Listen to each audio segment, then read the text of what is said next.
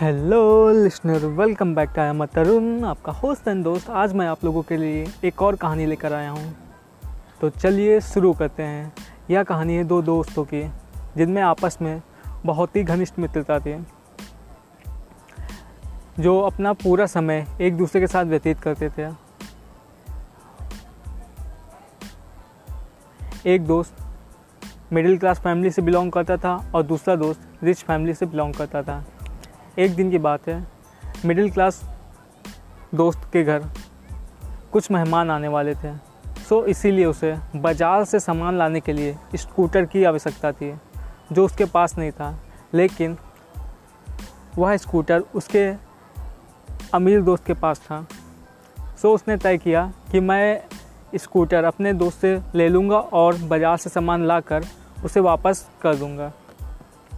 उसने यह सोचकर उसके घर की तरफ़ कदम बढ़ाने शुरू कर दिया। वह चलता गया और फिर उसके मन में विचार आया कि कहीं ऐसा ना हो कि मेरा दोस्त स्कूटर देने से मना कर दे। फिर उसके मन में एक और विचार आया कि नहीं, ऐसा नहीं हो सकता। वह मेरा दोस्त है। हम लोग काफ़ी समय से एक दूसरे के साथ हैं और वह मेरा सच्चा दोस्त है। वह मुझे कैसे मना कर सकता है? वह इतना कहकर काफ़ी उत्साहपूर्वक फिर से कदम बढ़ाने लगा। उसके अंदर फिर से एक विचार आया, नहीं नहीं, वह तुम्हें मना कर देगा। कहेगा कि मेरे भी घर मेहमान आने वाले हैं। वह यह बात कहकर ज़रूर मना करेगा। इसे सुनकर वह कुछ देर के लिए रुका और सोच में पड़ गया। तो उसने फिर सोचा कि ऐसा नहीं हो सकता कि उसके घर भी आज के दिन ही मेहमान आने वाले हैं। सो इतना कहकर वह फिर से आगे बढ़ने लगा। फिर उसके मन में एक विचार आया कि नहीं, वह ज़रूर मना करेगा और कहेगा कि कि मेरी स्कूटर का टायर पंचर है और वह आज तुम्हें देने में असमर्थ है। वह ऐसा ज़रूर कहेगा। उसके मन में विचार, यह बात बोल रहा था। उसने फिर सोचा कि ऐसा कैसे हो सकता है। सो इस सोच के साथ वह आगे बढ़ता गया। आखिर में उसके मन में एक और विचार आया।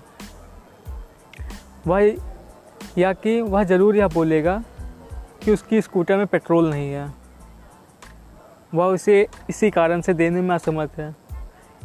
इतने में उसका दोस्त सोचता है कि अगर वह ऐसी बात बोलेगा तो मैं उससे ज़रूर कहूँगा कि तू मुझे स्कूटर दे दे, मैं पेट्रोल भरवा लूँगा। वह इतना सोचकर काफ़ी उत्साहपूर्वक कदम बढ़ाने लगा और खुशी के साथ अपने दोस्त के घर की तरफ़ बढ़ने लगा। उसके मन में एक विचार ये आया कि वह आज ज़रूर से ज़रूर उसे स्कूटर नहीं देगा। वह इसी सोच के साथ आगे बढ़ता रहा बढ़ता रहा। इतने में उसका दोस्त के घर आ गया।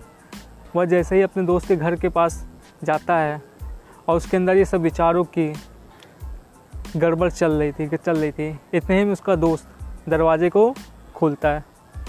और जैसे ही उसका दोस्त दरवाजे खोलता है, वह आवेश में आकर अपने दोस्त से बोलता है, रख ले तू अपना स्कूटर, मुझे नहीं चाहिए तेरा स्कूटर, तुम जैसे अमीर लोग कभी किसी के दोस्त नहीं हो सकते हैं। वह इतना कहकर घर चला गया। अब बेचारा दोस्त, वह यह सोच रहा कि आखिर इसने मुझसे ऐसा क्यों कहा? और हम जैसे अमीर लोग किसी के दोस्त क्यों नहीं हो सकते हैं? वह इसी सोच में पड़ गया। और यह कहानी यहीं पर ख़त्म होती है। इस कहानी से हमें यह समझ में आता है कि हमारे मन के अंदर और हमारे दिमाग में तरह तरह के विचार आते रहते हैं, जो वास्तविक होते हुए भी और जो वास्तविक ना होते हुए भी हमारे मन के अंदर और दिमाग के अंदर विचार आते ही रहते हैं। जिनका वास्तविकता से कुछ लेना देना भी नहीं होता है, बस वो विचार आते रहते हैं। और उन विचारों के आवेश में आकर अक्सर हम लोग दूसरों के साथ अपने संबंधों को बिगाड़ लेते हैं। वो भी यह बिना जाने ही कि इसके पीछे की आखिर वजह क्या है। हम लोगों को कभी भी अपने अंदर कोई भी अनावश्यक विचार आए तो एक पल के लिए ठहर कर उस पर ज़रूर क्वेश्चन मार्क लगाना चाहिए। और फिर उसके बाद जो भी आंसर है उसके साथ ही हमें आगे बढ़ना चाहिए।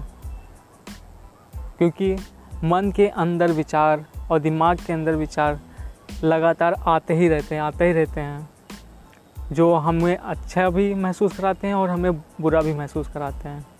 तो आई होप आप लोगों को ये कहानी समझ में आई होगी। तो इस कहानी को यहीं पे पूर्ण विराम देते हैं। सो धन्यवाद।